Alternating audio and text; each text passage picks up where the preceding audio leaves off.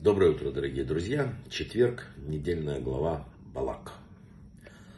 А, вы знаете, на этих днях вот э, намного больше начался опять э, новый виток коронавирусный. Очень много опять заболевших, очень много проблем. Мы с вами говорили об этом. Э, человечество отнеслось к коронавирусу как к очередной эпидемии, там, птичьего гриппа или еще чего-то. Они решили, что сейчас мы проскочили это, и все, можно спокойно идти вперед. Но, очевидно, урок не выучен. Мы уже говорили, что любое бедствие касалось только какой-то части света. Даже э, Вторая мировая война не коснулась некоторых континентов. Вирус этот задел всех.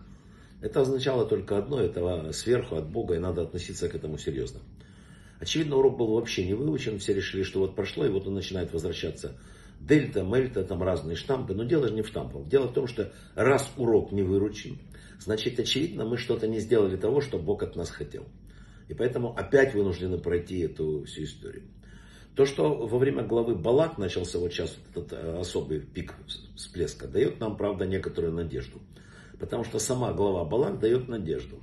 Надежда в том, что э, какие-то с неба немножечко нам более может быть, ласково улыбнуться, но опять-таки нам надо что-то делать.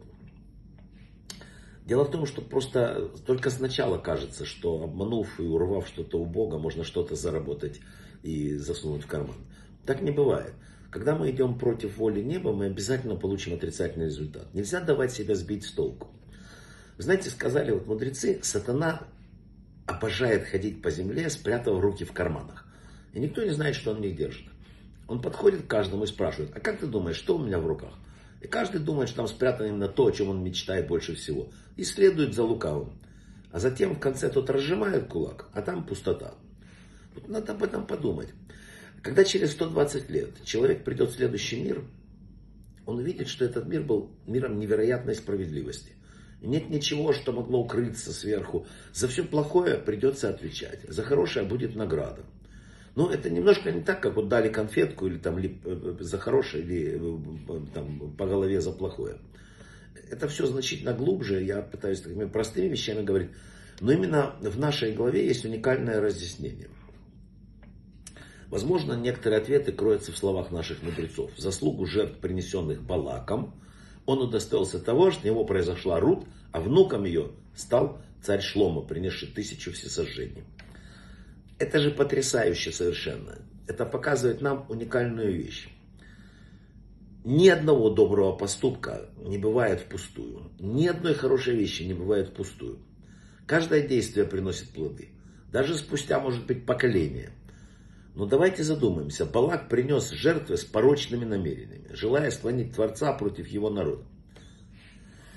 Он пытался заставить э, Бога действовать против своей воли. Это была попытка уничтожить народ, погубить миллионы.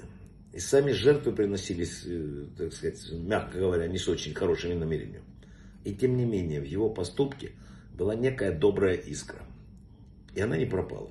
Она сохранилась на поколение и пробудилась через 500 лет. И осталась навечно, поскольку и царь Машиах будет потомком Шлова. Понимаете, какую колоссальную надежду дарит нам эта история – даже плохой, э, хороший поступок, сделанный там, с плохими намерениями. Даже хороший поступок с какими-то мыслями. Он принес колоссальный результат, и нам специально, как самый крайний так сказать, вид, показывают условного э, Балака, и что даже его положительные действия принесли к такому результату. Конечно, можно было описать, как от э, хорошего там Абрама Семеновича произошло все это, но это не так.